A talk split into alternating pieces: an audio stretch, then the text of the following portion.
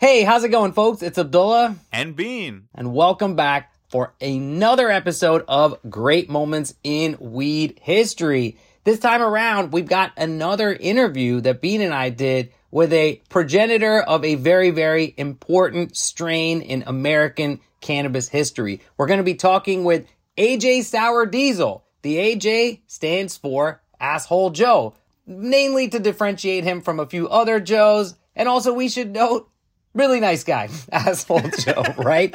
And also the person most responsible for the proliferation of sour diesel. And he's also the first guy we've had on this show who is a true weed hustler. Isn't that right, Bean? Yeah, absolutely. You know, and we say that term with love, especially going back to this underground era when in essence everybody was on the hustle. Not everybody was wandering around New York City with $10,000 cash in his pocket, constantly looking for the best weed the city had to offer, but we wouldn't be where we are today without weed hustlers and we salute them all starting with AJ today. Yeah, absolutely. And also let us point out that there is a distinct difference between a Chad and a hustler, right? Chads are a bunch of like not so weedy opportunists who entered the space at its nascent legal stages to use their privilege and get ahead and take advantage, right? But a hustler is someone who holds the plant and its quality above all else. And AJ is truly this guy who didn't just want the best weed. He wanted to hold the best weed. He wanted to move the best weed. You know what I mean?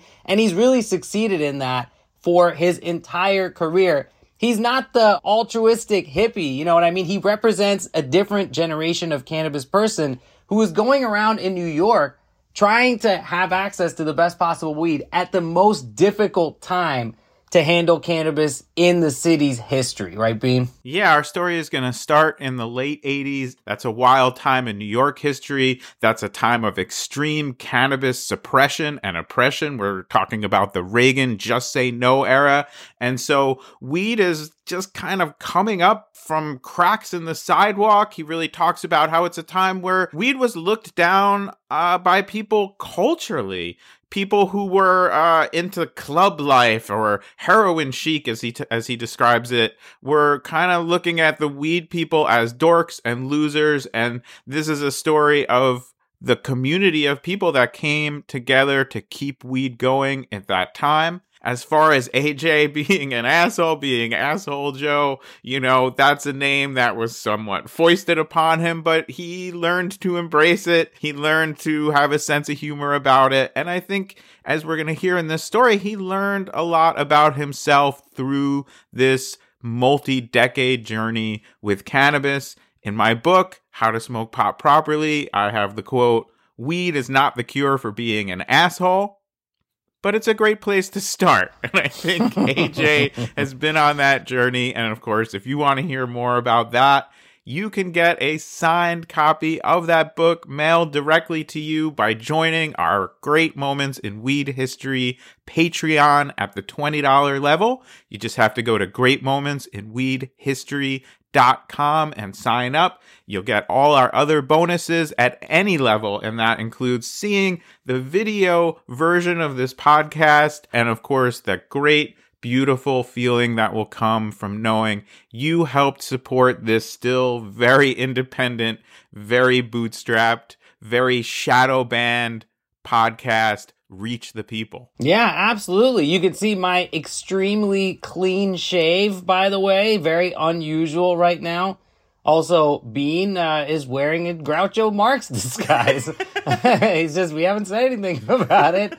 Uh, is that true? Is it not? You'll have to be a Patreon subscriber to find out. So please check us out. Great moments in weedhistory.com. And if you don't have the bucks right now to help us make our show, please help us out by telling a friend who might be interested. Know anybody who would want to know the history of sour diesel? Send them a link to this show and we will appreciate you forever. Yes, I would never want to join a Patreon that would have someone like me as a member, but don't you uh, stick to Groucho Marx's rule. We are halfway to our goal of 420 supporters that we set at the Weedathon, so please keep that momentum going. Also, uh, this episode fits into the larger Great Moments Cinematic Strainiverse. Uh, Strainomatic multiverse? Not sure. Either way, whatever works. Because Multimatic.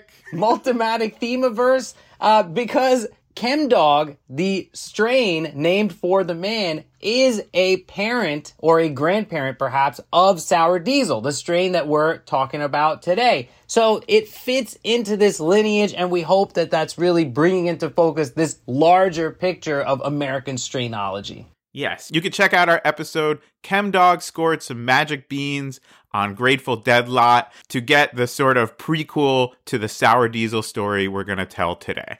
And also, just a couple of listener notes before we delve in about some of the iconic New York City locations we're going to visit in this story. First and foremost, being a club called the Wetlands, which is where AJ first encountered Sour Diesel. This is their origin story. This is their meet cute. And this is a legendary New York City club that was open from 1989 to 2001 and really was sort of the hippie Grateful Dead jam band bastion for the whole city in that time. A place I had a lot of fun hanging out back in my supposed youth. And this was the place in New York City that would host acts like Blues Traveler, Spin Doctors, Phish, Dave Matthews Band, Oasis, Sublime, Maroon 5, Pearl Jam, Widespread Panic, the String Cheese Incident. I mean, if you're not smelling patchouli and and maybe rolling yourself up a fatty burrito while you hear this list of names, you know, I don't know where you're at because this was the club, the center for Grateful Dead hippie weed culture. And as we're going to hear, it had a bit of a, and here's my pun for this episode, seedy underbelly. Ah, yes, indeed it did. I've never heard of any of those bands. Maybe I'll check them out after uh, after we're done recording. Uh, and another place, very iconic cannabis place in New York that comes up in this episode is Strawberry Fields in Central Park. So this was at a time when Central Park by day was sort of this like, you know, lawless place where you could party, uh, and by night became extremely dangerous, right? And Strawberry Fields in particular was a weedy corner of the park. It's of course named for the Beatles song. And this is extremely near to where John Lennon was tragically assassinated. And this is actually where Yoko Ono scattered his ashes. It's the site of vigils on his birthday and on the anniversary of his death. And of course, a place to score some weed in the pre Giuliani days of New York. Yes, and occasionally a place to score some grass clippings or something that's not quite. And and uh, that's the real asshole, Joe. Whoever sold me uh, lawn clippings up there, but. Uh, Indeed. But we're going to be visiting a very special time in New York weed history on this episode. And for that, I have a fat bowl of sour diesel packed all the way to the brim. Bean, what you got going on over there?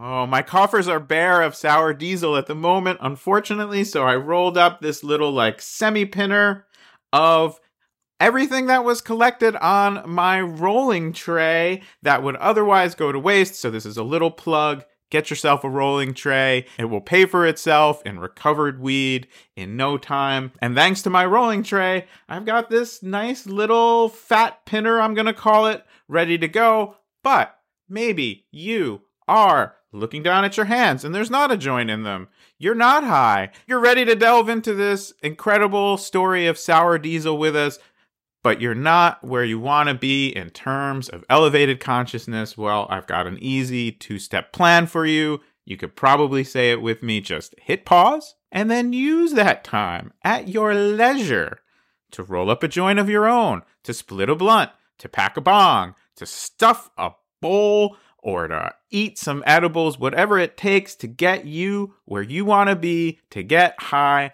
on history with the two of us, because we promise you one thing as soon as you hit unpause and you're ready We'll be ready. for another great moment in weed history. We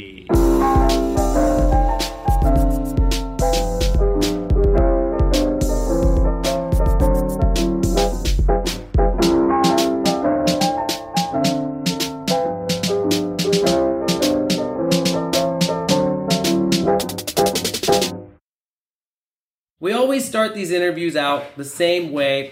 how did cannabis Oh, first for enter me. your life? What began your relationship with the plant? In 1984, I was at a family Christmas party, and my uh, I had a cousin who pulled me aside and smoked weed with me. Before that, I had uncles that smoked weed that would like take us for a ride in the back of their pickup truck and and go off roading, and and you know kids would be falling out of the back and they'd be laughing and smoking weed in the cab. So I knew what weed was from the time I was probably like six or seven. When did uh really good cannabis come into your life? in the late 80s around 1987 88 by then i was i was pretty much smoking weed all the time. That's when i discovered my mom had a boyfriend named bob who eventually she married and became my stepdad. One day i was looking for ice cream in the freezer and i found good weed. So then it be, for me and all my friends when we were in high school there was like weed and then there was bob's weed. So uh, we called it bob weed. And and what was Bob's weed? I mean, in retrospect, what were the flavors? What was the that strain compared to in today's strain language? today it would probably look like shitty homegrown or like you know what the high end Arizona Mexican used to look like. but AJ for Sour you know for for Diesel, welcome to for where we were at and for that time so it was it was Bob Weed was the shit. I kind of learned at a young age that there was a qualitative difference between uh you know one weed and the next and started trying to find better and better weed. Yeah, this was the 80s, so we're talking about the Reagan era, we're talking about the Just Say No era, we're talking about a time really pre kind bud in a lot of ways. Of course, there were connoisseurs and head stashes here and there, but when you're talking about the commercial cannabis available at the time, yeah, Bob Weed is probably at the at the high end. Even Uh, as we didn't have seeds. Yeah. Oh wow, Sin Semillas. So Yeah, that's, yeah. that's impressive. And then exactly. when did the sour diesel and where enter the equation? well first there was a lot of good weed around new york uh once you know eventually i got in trouble with smoking weed and you know selling weed and doing bad stuff that you know uh, some kids do and so my parents sent me to boarding school where i was basically able it's like it was like sending someone to prison whereby i was able to build a network of other fucked up kids like me and we just got stronger It's like some Wolf of Wall Street shit. it's like putting us all in a room together to conspire together. So uh, that's what reform school was. So all the kids at reform school who lived in the city would, you know, go home on, you know, weekends and vacations, you know, and we'd all, you know, be buying weed to bring back to sell to all the other kids. There was a guy called the chief back in the early, you know, I want to say 1990, 91 that we would call, and he would sell us a gram of like real kind bud uh, for like $35. Whew, And- that's expensive as fuck, bro. Especially for back then. I mean, I was paying like at a maximum $25 for a gram of good But weed. the, but, 10, but 20 chief, years later. but you couldn't always find it. The chief was a fucking legend, and you could call this motherfucker day or night, anytime, and he would come and sell you one gram for thirty-five dollars or ten grams for three hundred and fifty. It didn't matter, but but he was always, always, had there was no breakdown.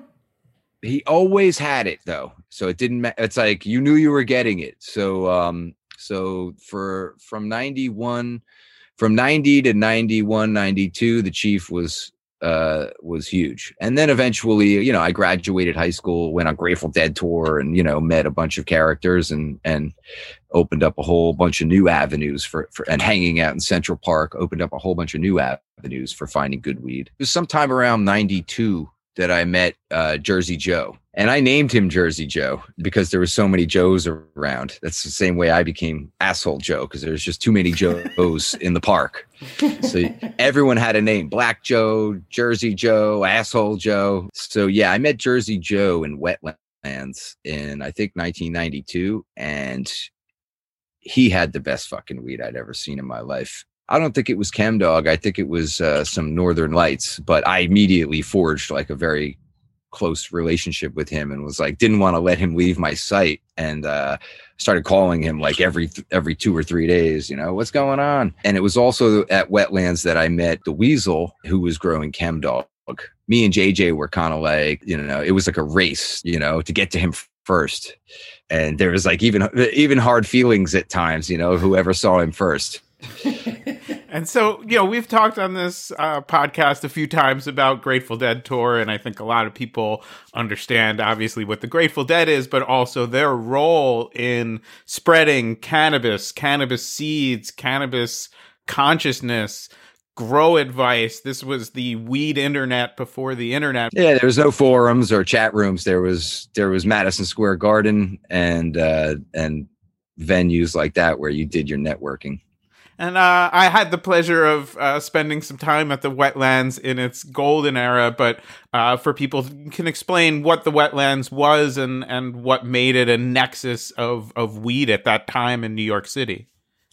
The wetlands was essentially a place for everyone in Strawberry Fields to go once the sun went down, particularly on Tuesday nights, which was Grateful Dead night. The wetlands was basically the place where you met everybody in your network, uh, at least for me and all my friends, we all met at wetlands or through wetlands somehow. And so, yeah, wetlands was just a place where you could go and smoke weed and listen to Grateful Dead cover bands. So I eventually became friendly with some of the people that worked at wetlands and somehow became an intern there and would volunteer during the day and go down there and because they ran all sorts of environmental club programs uh, uh, out, out of the club. It was about saving the rainforest and you know the redwoods and all that stuff. So so groups like earth first and the rainforest action network were operating out of wetlands. And so i signed up and volunteered for all that stuff. I was uh, you know making copies during the day for them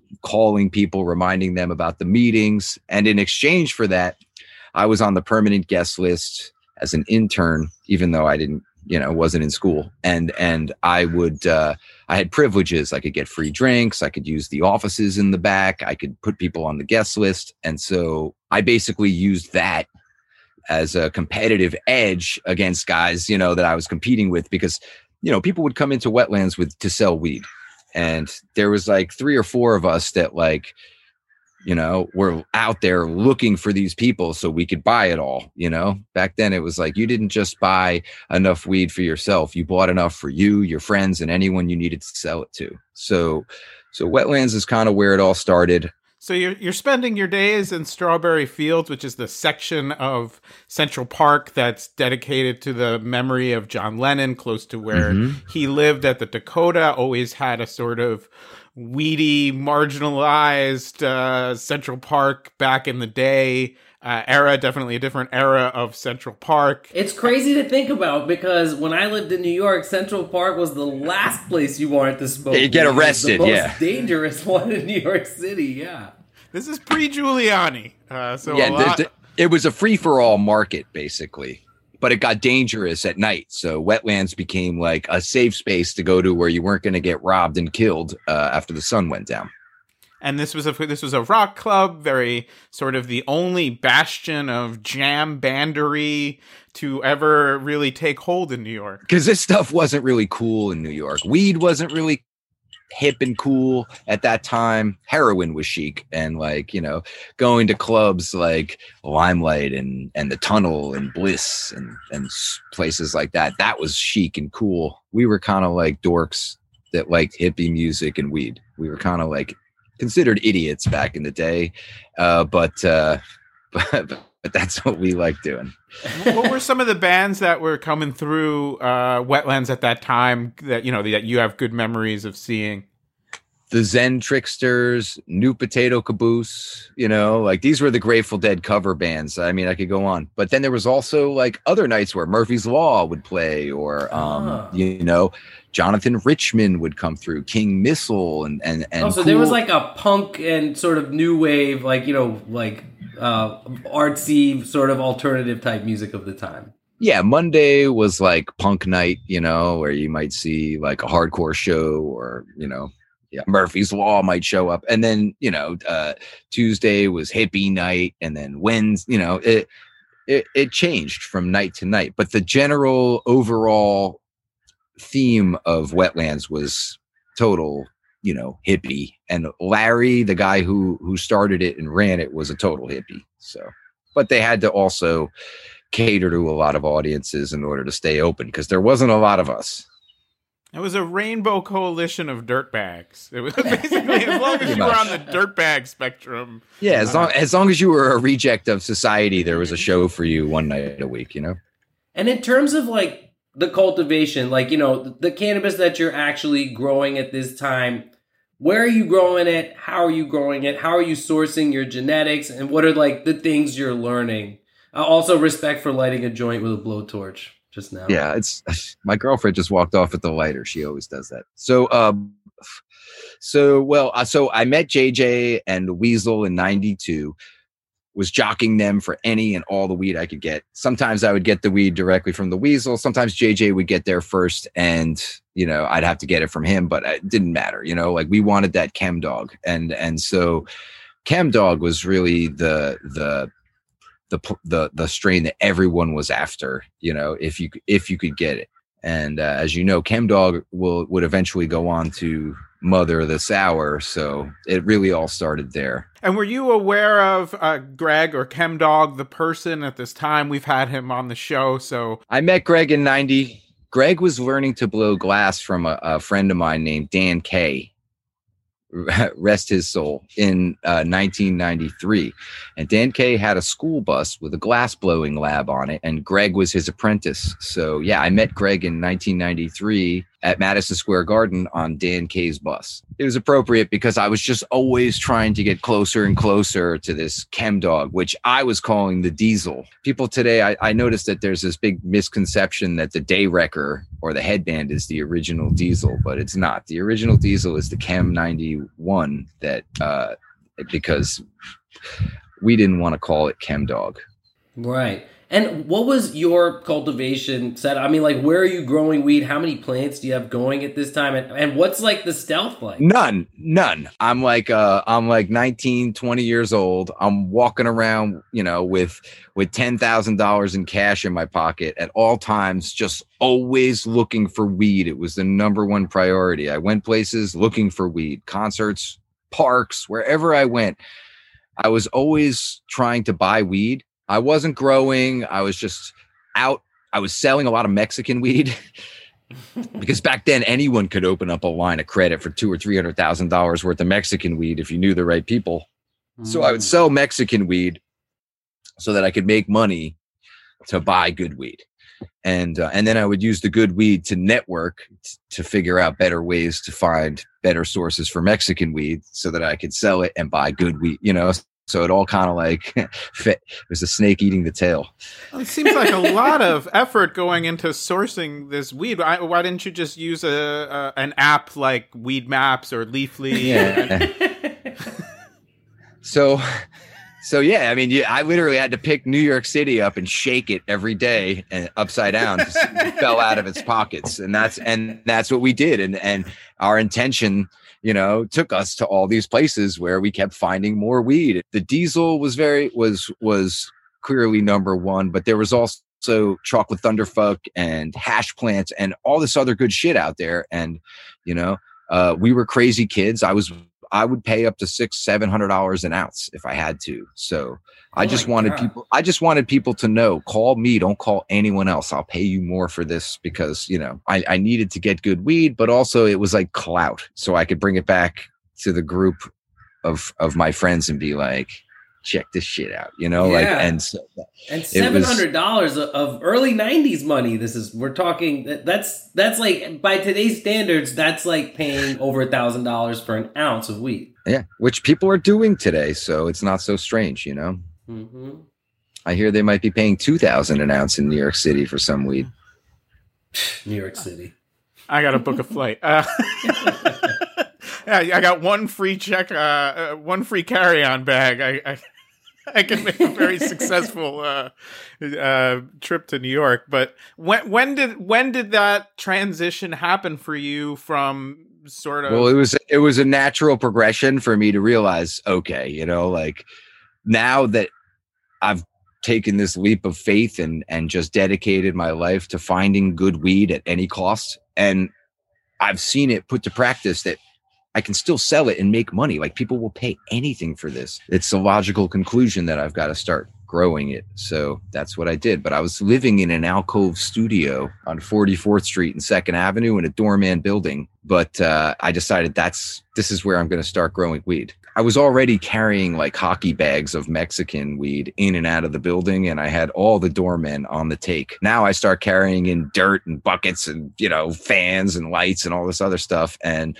basically started, this is before carbon filters or any of that stuff, just start growing weed with a thousand watt lamp in my alcove studio. And then I turned my ki- I turned my kitchen into a veg room and basically used whatever space I had and started growing weed. And you were living there too this whole time. Yeah. So I got I got about five weeks into flower, and then I was, you know, evicted, and uh, you know, uh, got a letter from the police department saying that uh, the whole neighborhood smelled like weed, and I better move right away. That was in 1995. So in '95, I decided to move up to the Catskills, where you know uh, I could be kind of like you know out in the middle of nowhere, and that's where where the that's where I became a real weed grower, like serious about it. And w- where were you learning the uh, the trade? Mel Frank. I learned everything from Mel Frank and and from trial and error. And I failed miserably at growing weed for you know the first two years, and uh, and those were hard times. Now let's trace sort of your relationship to what came to be known as as sour diesel. You encountering these strains at the wetlands, in the park, wherever you can sort of find them. But to become a grower, uh, you've got to get that magic bean. So how how did that happen, and and how did did you know right away this is gonna be the the one? This is the this is the variety that I definitely want to dig into. Well, I'll start here in 1992 when I when I first tried the Chem Dog. Like the first thought that entered my mind was like, like where have you been all my life? Like like I love you. That changed me because there was such a qualitative difference. The Weasel uh, was putting out his stuff. He was very, very uh, shrewd and not interested in helping any of us learn how to grow weed or never would even think about giving us cuts or or seeds or anything but in 1993 or 94 in the summer i smuggled a kilo of weed home from amsterdam and so I bumped into the weasel and, and he saw this really good weed I had. And he was like, wow, I've been thinking about going to Amsterdam. I really got to go there and get some seeds. So he went there and got some and bought some seeds a couple weeks later and started growing super skunk, started growing uh, NL5, started growing uh, Hawaiian indica and all this other stuff. So now we were getting like some different varieties from him that weren't really as good as Chem Dog, but you know, it, uh, but but he was breeding with them and doing all the things he was doing. And so now seeds started slipping out. So you get an ounce of chem dog, you might get one or two seeds. And so I got some seed, a seed of chem dog and I started growing it. The guys in Albany got a couple seeds from the weasel in their chem dog and they started growing it.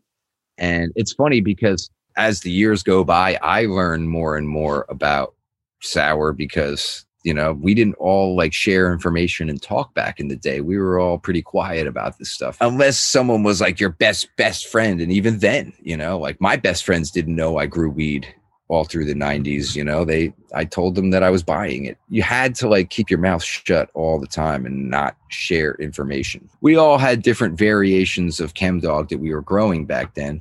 It's just that sour was the one that made everybody crazy. And that was the one that like really hit. It had the right name it had the right look the right smell the right taste that it just people preferred it to everything else including chemdog so that's really how the sour became number one. And it was you know i can't i wasn't there and i can't verify it but one of the albany kids claims that he actually made that cross and that the sour isn't a direct line from the weasel. It came went from the weasel to upstate New York, where it was crossed again and then released.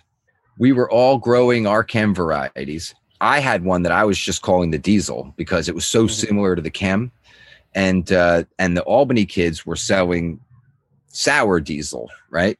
So Um, and I would buy their sour diesel because I could get the most money for it. So they would often come and sell it to me because I'd be like, yeah, I'll give you 6,000 or 6,400 for that. Cause I could go sell it for 96. So I would even give them 72. I think I've even paid them 8,000 before. So I got evict, I got evicted from the house I was living in, in, in upstate New York in 1998. For growing. No, it was actually because the weasel bought the house next door to me and then his friend wound up buying my house from my landlord out from underneath me.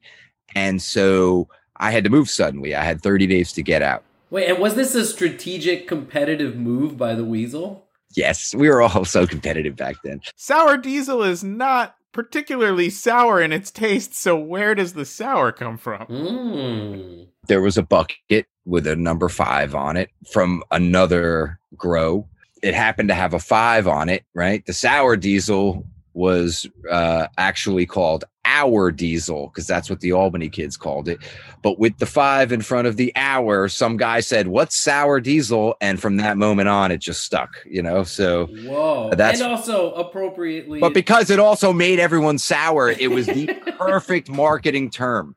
So uh, it, it, it, it, this this stuff is divine. Like it, you know, some things just you know. Yeah, and, uh, and, so, and how, how did you you know like real quick before we keep going? You know, I've known you for several years at this point. I, am a youngster in this game, even though I'm like pushing 40 at this point. I still qualify as a youngster in this game. And ever since I've known you, you've been a really nice guy. Every time we've met, you showed me how to, uh, you know, use the crutch the long way, which is a technique that I used for a long time, and I always credit you with. Why I got that from Op. I got that from Oppie at the Katsu in Amsterdam. By the way, ah, okay, gotcha. He, okay, so the lineage goes. He insulted back. my joint rolling prowess once and was like, "Let me teach you how to roll a joint. You clearly don't know." So uh, yeah, that was that was his tech. But um, I became asshole Joe just because there were so many Joes around, uh, and a guy named DJ Gravy who uh, uh, is still around and is a good friend of mine, he decided to call me asshole Joe because we were kind of like very competitive back in the day, and and and you know I was kind of like I was kind of an asshole, I guess, you know, but uh, uh, you know I, I I often you know I I could get I I was we were all competing to get the good weed, and so I guess more times than not I won, and that made me an asshole. so when I found out that he, that that that a bunch of people were calling me asshole Joe or and then AJ, I just sort of embraced it rather than you know be like stop saying that. You know, I just said okay, I'm an asshole Joe. That's I like that. So when I got evicted, I gave all the plants that I was holding to a guy I knew down in New York who basically swindled them away from me and pretty much uh, I never was able to get them back. And so I needed a, a cut of uh, of of diesel of your own shit. Yeah. So uh, and the Albany guys weren't going to give it to me. They mm. they were like, "Oh fuck, yo, you don't have any diesel? Good for you. Fuck you." But I had a man on the inside who kind of like double crossed them and brought me the clones anyway. Whoa, what intrigue! Who is and, this mystery man? He would never want me to mention his name or talk about him but i will hmm. say that but he he had gotten the clones from them to start growing at that point i knew how to grow weeds so i said sit back buddy let me build this whole grow for you. And I mean, he, this guy lived on a fifth floor walk up. I carried drywall and soil. I did everything for him and built this guy a, a, a, a functioning great grow. And so in exchange for that, you know, we, we were good friends and he gave me the cuts. And so enter the equation like 1998. Now I get a, I get the sour.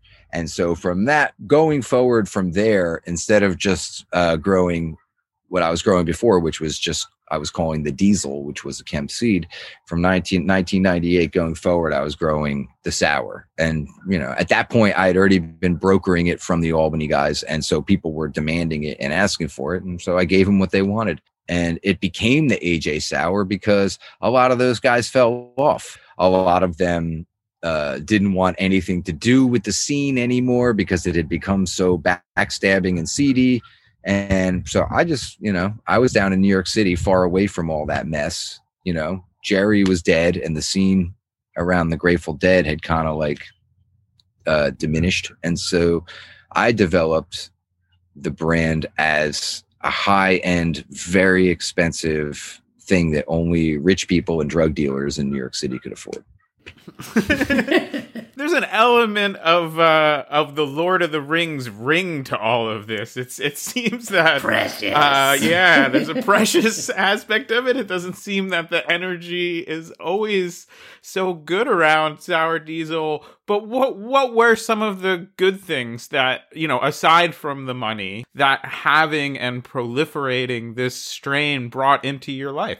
Um, well, I never r- I mean, to a certain extent, I was probably corrupted by it. You know, I might have been living in a delusional, spoiled world where, you know, uh, you know, if, if when you're like in your early to mid twenties and you, you know you you're making an obscene amount of money uh, uh, you know, you, it, kind of gives you like a, like power and control over all the people around you. But I ne- I always tried to not lose myself to that. I never tried to get too big. You know, we never went above 20 lights, and we always, I always diversified into multiple grows and never lost my head like a lot of people did. You know, and there were people that I would build grows for because you know I would someone gave me paid me enough, I'd build them a grow and I'd I'd sell them the clones and and give them an SOP.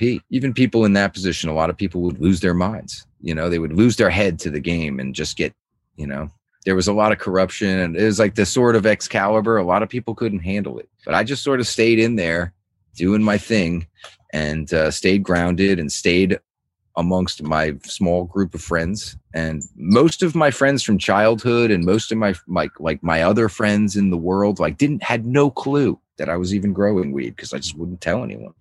And so they just thought I was a spoiled rich kid who could afford to buy expensive weed and and you know go on lots of vacations and and eat at fancy restaurants every day. So it was it was it was like a secret society the people who knew what I was actually doing. As you know, you're trying to sort of keep the lid on your own renown the strain itself, sour diesel, is becoming something beyond just being weed. It is. It's bigger than a lot bigger than my little universe. Yeah. And when did you get a sense that that was happening? You know, all the way up to being, you know, mentioned in in rap lyrics and and. Well, I knew. I knew I was like New York famous, but I didn't realize that Sour Diesel had like like the effect that it had had, and that my name was attached to it you know thousands of miles away in places like south africa and and california like i didn't this was all beyond me um you know after like a, a, a crazy life of extravagance for you know uh, uh, a decade and a half i kind of settled down. You know i married uh, uh, a girl who was kind of normal and didn't really understand my whole dark secret life ways. I decided i would i would open up a, a, little restaurant in brooklyn and you know i would i would dissolve my partnerships that i had established in grows and and and kind of just like lay off that whole scene for a while. I guess it, uh, in 2012 a friend of mine came back from a cannabis event in california with like three different brands of seed that had my name on it. And at that time, I was like doing dishes and cleaning toilets in my restaurant, and like just probably at the the lowest point of my life because I was actually doing hard work, uh, like for a living and and not earning a lot of money. And so I realized at that point that there was something out there that I had been a part of that was huge and that you know it was time to stop cleaning toilets and like get back to what i was supposed to be doing because you know I, fe- I felt like I was hugely responsible for what was going on, yet was not being acknowledged or or or really reaping any benefit from it. So so I sold the restaurant and I got divorced. And I said, "All right, we're going back to we're going back to our old ways." And that's and that's sort of what I did. Crazy. And then can you tell us a little bit about your re-entry into the game? And you happen to be the progenitor of one of the biggest strains in a world that is now made up of strains, of famous strains, right? People have these preferences. How did you re enter the game, and what are your thoughts on how it looked after you left it for a few years? Well, first of all, I knew the first time I tried ChemDog that it was going to have a huge impact on the world, and I was like, "This is so so much better than everything else." And I was also I was well familiar with the OG. I was growing a special cut of OG uh, all throughout the the the mid 2000s to the late 2000s for Snoop essentially. Like just I, he had a favorite strain that I would grow for him and when he would come to New York I would have it for his people which was the RBK I saw that that Chem Dog Sour RBK plants like this OGs were going to pretty much uh, cross themselves with everything in the future and become that. Because I'd I always sold weed and Canadian weed and Cali weed and I saw how chems and OGs sort of integrated themselves how we went from like the Purps to like the Purps OG or we went from you know sweet tooth to sweet tooth sour. Like I saw these things you know penetrating the mainstream cannabis markets even though they were black markets yeah, that does uh, raise a point. I think we have to mention. You know, Snoop allegedly smoked weed. Uh, we, we definitely not during the Disney years. Not during the Disney years. Absolutely, and and just getting back to that, you know, th- this became something that people were were rapping about. Like, was that a big part of your direct clientele, or is this uh, sour spreading beyond your networks? It's it's definitely a long way from the basement of the wetlands to yeah to Snoop culturally. Well, you know, I I sold weed to a lot of celebrities and and over the year, you know, like I I've but never Snoop, yeah, but like never directly in other situations. It was always like I had a right hand man. He calls himself Frank, and he uh and and he dealt with a lot of celebrities, you know, you know, the Hilton girls and all these people, and you know, the Puff Daddy and all these people, you know, he would he dealt with a lot of entertainment industry people and I always kept my head down and stayed far away from anything that would put me in the spotlight. And it really did become a, uh, you know, go into my own time living in the city, working at, at High Times, you know, we're starting to cross eras. It, it, it became a status symbol at, at a time that, you know, there was really like weed, good weed, and then Chem and Sour D, at least in New York City. And it was something that if you were out socially and you were with people, and even if they were casual weed people, all you had to do was open the bag, and that the intensity of the smell, the you didn't even have to open profile. the bag. Yeah, yeah. You just had to. Wa- you just had to walk by. well, if I'm assuming the bag was vac, uh, vac sealed, and even then, sometimes. Yeah if you touched it, it was on your hands all day. Yeah. And so now that process of coming above ground, you know, being able to talk to us on a podcast and what you're doing now, um, take us through that journey and up, up to where you are uh, at in your weed life right now. In 2014, when I first started going to like High Times events and cannabis cups and stuff like that, I was not convinced that everyone I met wasn't a Fed and that I wasn't about to get arrested. So I was kind That's of like, where we all met. Incidentally, there's a photograph of the three of us and Jason Pinsky. Uh, at the Cannabis Cup. I thought J- I was convinced Jason Pinsky was working for the feds too. I was like, "Is this all real? Come on!" I got friends in jail right now. No one's letting them out. How I, I can't talk mm-hmm. about this stuff. But yeah, you know. Then I moved out to Colorado and then California. And now, you know, now I don't really think much of it. You know, I'm like, put the joint down. There's a cop on uh, next to us, you know, but I'm not, I'm not paranoid. Like, like it, paranoia was yeah super, super heightened back in the day. Security was everything. All right. So, you know, today, where can your average person find the legitimate AJ Sour Diesel and not one of these mimicry knockoffs that are floating around all over the world? Well, first of all, the cuts are the cuts are out there. I sold cuts and gave cuts to people throughout the years and they've definitely been out there but there's also been so many imposter cuts so many knockoffs you know that are related are not related and uh, there's been a lot of confusion. And what makes it, I think, even more confusing is that I'm probably not using this word correctly, but I'll use it anyway. Uh, the sour is what I always say it's polygenomic, meaning that it can it can genetically express itself in a multitude of ways depending on how you grow it. Even if someone had a real cut of sour, it might not meet the expectations of someone who remembers it from back in the day the way we did it. And the plant is so dynamic that, you know, perhaps the sour that you guys were smoking back then, perhaps it's frozen in time. And actually, we're never going to have the exact same conditions that deliver that same flavor, that same experience, right?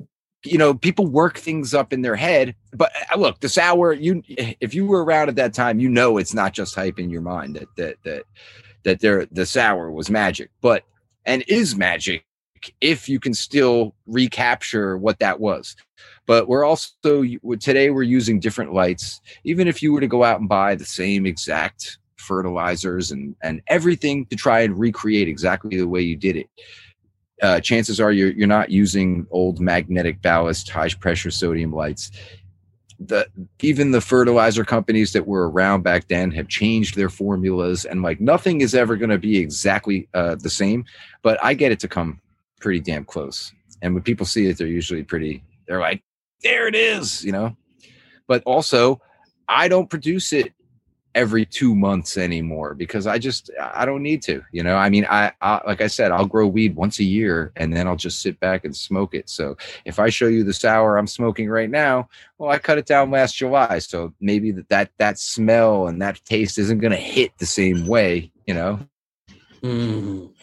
weed ages. It sounds like the only reliable way to really experience the true sour D is to step into a hotbox time machine and go back to the 90s, go back to the early 2000s. But the legacy of the strain, this legacy of your work, clearly goes on. We smoke on the shoulders of giants, and that doesn't just go back to your work. That goes back, as we always say on this podcast, hundreds and even maybe a thousand years of cannabis breeding. So cherish the incredible strains that you're able to get your hands on right now enjoy these trips back with us into weed history and yeah. you know maybe squirrel a little something of your favorite away in a jar for a rainy day because uh cannabis times and people change. Yeah. And and if you're at in the right place at the right time you might just see some real sour diesel. Ah we should be so lucky to ever have that experience. Well Joe, AJ Sour Diesel, legendary cannabis cultivator, thank you so much for being on Great Moments in Weed History and sharing your story. Thanks, guys. Well, that's the show, folks. Thanks so much for listening. And if you stuck around this long, please consider supporting us on Patreon. You can put five on it at Great And that would really help us as we research, write, edit, and publish a new episode every Weedness Day. Great Moments in Weed History is written, produced, and performed by me, David Bienenstock, aka Bean. Special thanks to our sponsor, PAX. Go to pax.com and use promo code Great Moments, all one word, for a big discount at checkout.